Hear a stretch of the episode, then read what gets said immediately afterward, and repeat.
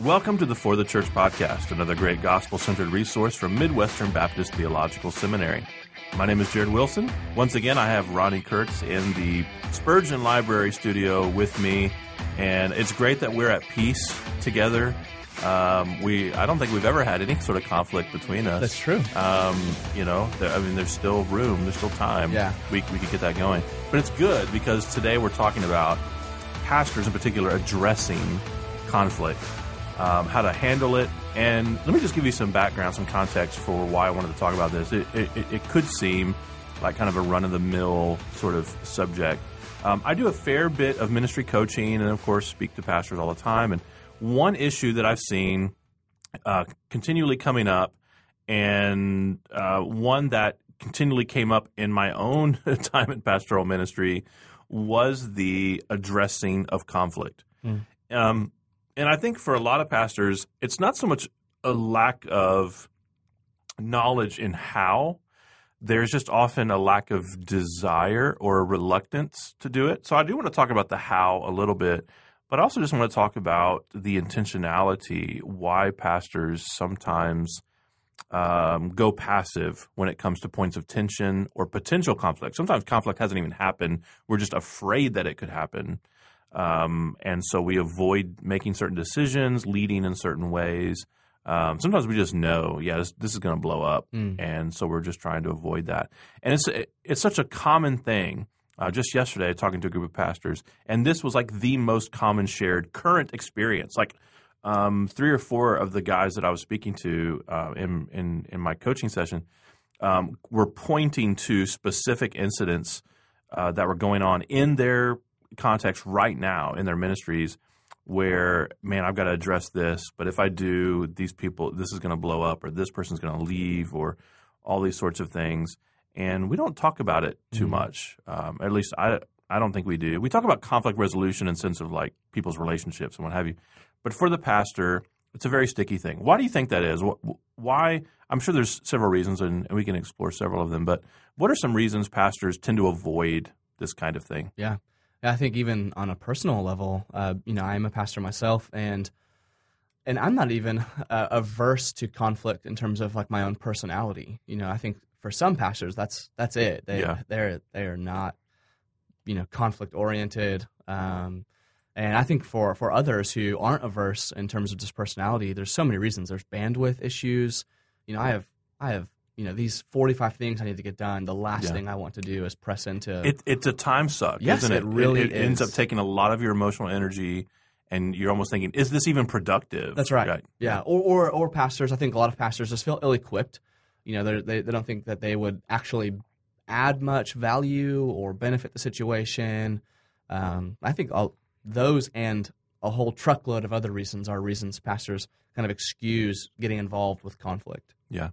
Um, I think there is sort of the kind of man who is timid naturally, or or, or, or sort of averse to conflict in the sense of um, maybe there's an internal uh, training that comes through their own experience growing up, right? So you know, so much of the way you were quote unquote discipled in your upbringing shapes how you know relationally engaged you would be, and that would speak to even in your marriage versus um, in the context of your church as well. And but then there's those on the other side who they seem to love conflict, and they uh, there's a difference you know between a guy who will directly address something um, and and not avoid it, and someone who just thrives on it, and in some sense maybe even tries to create it or stir Yeah. it up, you know, try to keep people on their heels all the time.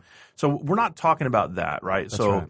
it, if you're averse to conflict in the sense of it's just it's uncomfortable, uh, it doesn't feel good, that's normal. And we're not saying that you should love it, you should provoke it, you should seek it out, all those sorts of things. Uh, so don't hear us wrongly there.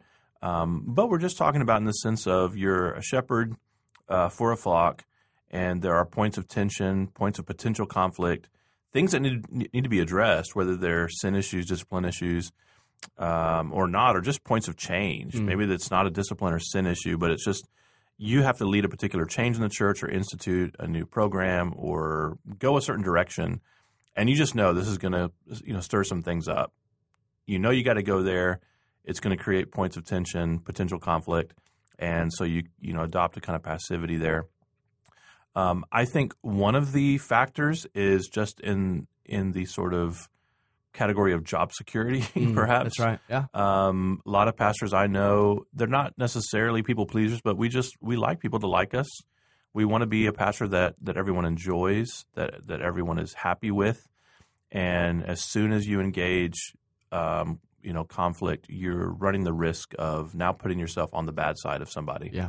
or coming down a few notches, or, or just disappointing somebody, Mm-hmm. and you know, oh, you know, you're. My experience of you has always been positive, happy, and now you're coming at me from a different direction. I, I mean, I can think of a couple instances, and and one in particular at my last pastorate, um, where it's like, oh, I I have to put the pastor hat on. Mm. You know, my experience with one particular um, person was very friendly and relational, and we had a lot in common. And so his experience of me was I was the cool pastor. And then there's a sin issue that comes up, and you know, it wasn't like you know excommunication worthy or anything like that, but but things I had to address, and it put me in the uncomfortable position of like now I can't be casual and Yeah. carefree with you because Mm. there's these things I'm seeing in your life that really need to be addressed because they're having wider impact than you know, um, you know, with other relationships that you're involved in. And so now I have to address these things, and it was like I changed the relationship. And man, I didn't enjoy that at all Mm. because it, it, it, it, you know, it was like throwing cold water on Yeah. on the warmth that we had had before that.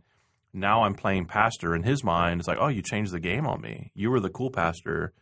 Now you're the guy who's trying to tell me to get my life right and act right and repent and these sorts of things. And I just don't, you know, pastors don't like um, to do that. Yeah. Um, it doesn't feel good. Doesn't feel comfortable to kind of lose approval um, in that sense. Um, let's talk about conflict as it relates to others, not necessarily the pastors involved, Yeah. but there's conflict in the church. What are some steps? Um, you know, the Bible's not unclear on, on, on these things. uh, you know, so much could be solved if we just said, "Okay, what does the Scripture say about Yeah. this?" We're not in the dark about how to, you know, seek resolution on these things. What, what are some things the Bible says? What are some things that wisdom might say um, in application of the Scriptures that would help pastors address conflict or points of tension in the church? Yeah, I think it's a great question. One of the things that I I uh, tell our uh, pastoral residents at our church is that look, if you want to take to the task of leading these people and shepherding them towards Jesus, I think one of the implications and consequences of that is you just assume it's your responsibility to lead out in the process of reconciliation. I tell this to husbands as well. You know, you should just assume even if you're right, just assume it's your responsibility to lead in the process of reconciliation. And I think pastors uh, would do well to have a similar bent of just, um, you know, a simple question: What does the life, death, and resurrection of Jesus have to do with this situation?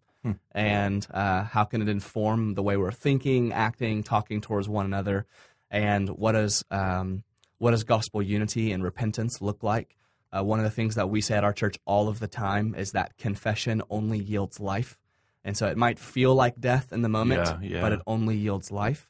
And and we lead out in bending the situation towards reconciliation. I don't I think that you could hear that advice and just assume you have to get involved in everything. And I'm not saying that. What I am saying is those particular situations that you are brought in on and you do need to provide pastoral oversight, um, passivity isn't the option that, Right. that you choose. You you choose leaning in and leading your people into a process of reconciliation. That's good. Yeah, when we come back from our break, we'll talk a little bit more about sort of the scriptural application of these things and also some other reasons pastors uh, might avoid addressing conflict and some things to think through in terms of becoming more intentional or direct um, with those things. But for now, let's take a, a quick break for some coffee, go outside, get some fresh air. Maybe you're outside anyway, listen to the podcast, mowing your yard or something. Good job getting some exercise. In any event, why don't you take a break, chill out just for a moment, and um, let's hear a word from our sponsors at Midwestern Seminary. Midwestern Seminary's 81 hour Master of Divinity degree prepares you for ministry today and tomorrow. Midwestern Seminary's flagship degree program is our primary track for ministry preparation. Requiring only 81 credit hours, the MDiv program is an efficient option for students, equipping them to serve the church in pastoral ministry. Residential students will be trained in a unique community environment passionately focused on the local church. Online students can earn the full degree without leaving their current ministry context. Come be a part of one of the fastest growing seminaries in North America as we develop a new culture of discipleship devoted to the local church and committed to taking God's unchanging word into a rapidly changing world. Visit mbts.edu slash mdiv today. Okay, we're back. We're speaking with Ronni Kurtz. We're talking about how pastors address, or how pastors don't address, actually, points of conflict in their church, uh, tension, relational tension, things that could or might blow up. Um, Want to go to the word in just a moment, but first, um, one other thing that I think keeps pastors from engaging well is the assumptions that they might make. So it's not so much that there's a fear of the conflict, but there's an assumption that the conflict will happen, and we assume what people mm. are thinking. And sometimes we withdraw because we um, are expecting someone is going to respond a certain way. And you may be right. You may be discerning the situation correctly, but someone's potential for sin should never hinder um, our pastoral application or like we, someone's potential for sin, the even you know, the relative likelihood of someone to sin in response, um, you know, to our work shouldn't be the cause of our sin of passivity. I'm not going to engage yeah. because they're going to. Well, you don't know if they're going to totally because you're not God. They may surprise you. Um, so to you know to believe the best or to hope for the best mm. is an aspect of biblical love, and they may surprise you with their response. You, you may be absolutely correct, but I, but their their sinful response should not guide you in terms of um, the sin of passivity or not taking responsibility. I think that's one thing just to sort of keep in mind mm. um, when we're addressing sort of conflict between people, right? So, just to give an example, someone's come to you, Ronni, someone in your church, and I'm sure this has probably happened in some in some capacity. Um, one of your church members comes to you and says, "So and so sinned against me." Um, you know, who knows what that would be? They gossiped about me, or they cheated me in some kind of deal, or something like that. Um, w- what do you do as a pastor? What would the word say in in response to that? Right? Yeah, I think you just help that brother uh, lead out in the way the scriptures have, and and uh, outlined for us. And I think that would look like, again, leading the process of reconciliation and actually having the, the two parties communicate. Um, I, I, also think, let me just put in a word here for a plurality of elders. Yeah. I think this is where, I mean, conflict resolution is, you know, reason number seven on the list of a thousand. You should have a plurality of pastors. Yeah. Uh, it's just remarkably helpful. If you have multiple pastors, means you likely have more ears in the scenario. You have more minds thinking about the, the best ways to think through this. And uh, if you ever actually have to do get involved in a personal matter, um, you know you can lean on them to not be responding emotionally if you're tempted to. And even even as you're leading out, you know, in your example, a, a you know a brother comes to you and says another brother cheated me. Well, now I have in, in my in my scenario, I have three other pastors I can talk with and say, what do you guys think is the best route? What, what does Scripture have for me to do yeah. in terms of, of bringing these two to reconciliation? Yeah. Um, I, have I've been in that situation before as well. I think it's important for the pastor to ask good questions and listen well in that, in, right. in that situation. So the first thing I'd want to know is, does your brother know that you have this charge against him? Mm. because uh, you know Matthew 18 lays out really the sort of steps from you know the Lord Himself. These you know what restoration or reconciliation can look like. If you're going to get there, is is that the goal? And so I want to know is the reason you're bringing this charge to me about the, what this person has done to you. And you may be right. You you may have been wronged. In fact, you you know likely you have been wronged, or you wouldn't be bringing this up. Um, you know, sometimes it's just a misunderstanding. Sometimes that's not what happened. Sometimes mm-hmm. it's overblown or exaggerated. But in any event, um, you know, the fact that you bring it up is because I would hope, as a Christian brother, um, you're you want to be restored to them, and not just you're coming to me to punish them. That's right. Right. So the, the first thing I want to know is, have you gone to them? Because that's the first step the Lord lays out. Is if you know the, there's an offense between two parties, you you address that directly.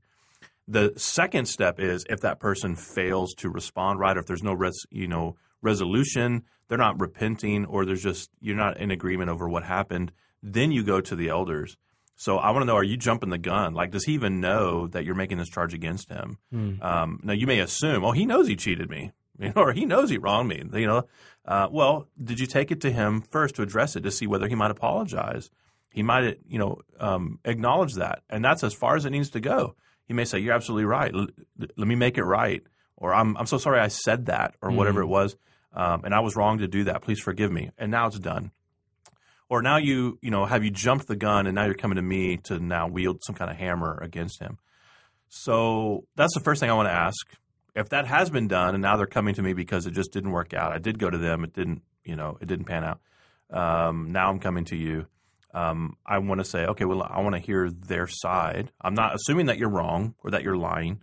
Um, but you know, part of the reason you bring in witnesses is to kind of adjudicate the matter, even Mm-hmm. even if relationally, it may not be a discipline issue in that sense, or a uh, if you know formal discipline um, issue, but you know it's come to the plurality, right? So we're going to actually um, hear out the sides and make a decision in in, in a way, and uh, it's only beyond that if if resolution cannot be reached that you may come. Mm. Um, you know, the situation still, if the, even if there's no resolution, it may not reach the, the you know the place of some kind of formal discipline.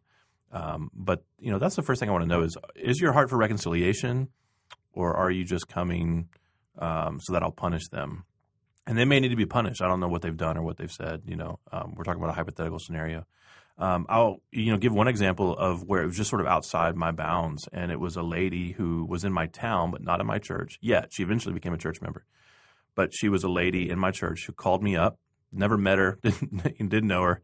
She was a member of a different church at that time, and um, she called, and there was a f- fellow at still another church. This is a third church, so not mine Goodness. who she believed had wronged her in a business transaction. He was an ins- uh, insurance agent, um, and I don't remember what this, the exact situation was, but she lost money because of this guy, and she wanted to know about church discipline. and I was like, so if you're if you're keeping score, that's three different churches. Yeah. Uh, neither of, of these two parties were in mine. Nor did I know either one of them. Um, so she's just a lady in my town. This guy's in the next town over at a, at a you know still third church. What can we do? Yeah. right? And I was just very clear to say, there's really not. Well, there wasn't nothing I could do, but like in terms of like, I mean, uh, out of her mouth was church discipline. Yeah. I was like, it, of doesn't, it doesn't- it just doesn't work that way. Yeah. It's not like I have no jurisdiction in this situation. I don't even know you. Yeah. But what I agreed to do was because I knew that fellow's pastor, is to say, um, here's what I'll do. I'll call his pastor and just say that there's this charge, and I'm, I'm not, you know, I'm not going to tell him what to do or even make a determination of whether you're even right or accurate to be saying these things. But um, his pastor should be aware. I, like I don't know, like w- why would you call me? I don't Yeah. understand. I think maybe she either, either knew I knew him or I was in her town, so she just felt like I'm the sheriff of these parts. You know, I don't know what she was thinking. Uh, she's a very dear lady, actually, and um, yeah, I, I, I just think there was a point of confusion Yeah. um, early on. So I, did what I could do, which was I called the other pastor. I said, "Look, this is the situation. I have no idea. I mean, this could be, you know, she's fabricating it. It could be that she's just misunderstood it. It could be a legitimate grievance. And as it turned out, her the, the other fellow's pastor and and the other fellow, they determined it was a legitimate grievance actually, and he tr- he he worked to make restitution Wow. to her. So I, you know, I did what I could do. It actually endeared me to her that I would hear her out and what have you. But I didn't put anything on that pastor. I didn't say, "Hey, one of your guys swindled, you know, this lady that I don't know." you know, Yeah. um, you know, I can't make that determination. But I was just willing to say, "Here's something involving one of your sheep that was brought to mind. I'm just handing it over to you Yeah. um, to do with what you will to kind of do my due diligence." And sometimes that's the best you can do. That's right. That's so helpful because I think I think a lot of pastors find themselves in some pretty tricky situations, and I think it's just helpful to know both yourself, know your bandwidth, and just your your jurisdiction. And I think pastors would do well to be proactive in this and not just reactive. I, I really encourage pastors to uh, find some some Christian counselors that they can trust. So when they, you know, if a if an individual comes with a conflict situation or even just a personal situation that's they just know it's over their head in terms of pastoral care that they can get professional help involved. I think the same thing is true. Uh, you should know, pastors should know very clearly what to do in terms of abuse and suicide, those Yeah. kinds of things when, when the conflict is out of your jurisdiction. Just proactively knowing what you'll do, where who you'll turn to, that's just all really helpful. Yeah. Um, we'll close with this. Just a personal word, pastoral word, if you don't mind, to you, um, listener. Because of the size of our audience and the kind of people who listen to this podcast, I'm going to go ahead and assume that there's somebody, if not multiple people listening, who right now are facing some situation in their church context Mm. that needs to be addressed. And you're reluctant to do it, you're hesitant to do it, or you're just sort of dragging your heels in relation to it, or it just feels overwhelming. You you know you want to address it, but um, you're in a sense scared to. I just want to speak to you and encourage you this way: if you're the pastor uh, of that church, there is no one else to address this situation but you, or at least to lead uh, in this situation but you. And think of it this way: God knew this was coming. It's not a surprise to him. Whatever the level of conflict, it could be a really big deal, potential for division in your church. God knew it was coming, and in his wisdom, he stewarded this situation to you. You are God's man for this moment. There is no one else to lead in this but you. Do not misunderstand or misinterpret difficulty um, as a lack of calling. Mm. Um, if he's called you to this church, he has called you for this situation. And I think that should be a cause for confidence. I know it's overwhelming. I know conflict is gross and yucky. It doesn't feel good. And it can create multiple problems as you engage. But do the right thing. Make the steps forward to address intentionally and proactively these sorts of things according to the Word of God. And you can take great confidence in knowing that doing the right thing is always successful, no matter what the um, immediate consequences could be. Have a long view in mind Mm. and see yourself as God's man for this situation. I'll close with that, and I'll close with this a word from the Apostle Paul in Ephesians chapter 4, something to encourage all of us as we sort through conflict with our brothers and sisters, uh, whether we're pastors or not, but just in the life of our church. Uh, I, therefore, a prisoner in the Lord, urge you to live worthy of the calling you have received, with all humility and gentleness, with patience, bearing with one another in love, making every effort to keep the unity of the Spirit through the bond of peace. That's the word of the Lord. This was the For the Church podcast. Thank you so much for listening. As always, if you enjoy the program, I ask that you would share us with your friends, give us a good review on iTunes. Every little bit helps. And until next time, may Jesus be big in your church. You've been listening to the For the Church podcast, hosted by Jared Wilson, managing editor of For the Church, found online at ftc.co. This resource is brought to you by Midwestern Baptist Theological Seminary in Kansas City, Missouri, where we train leaders for the church.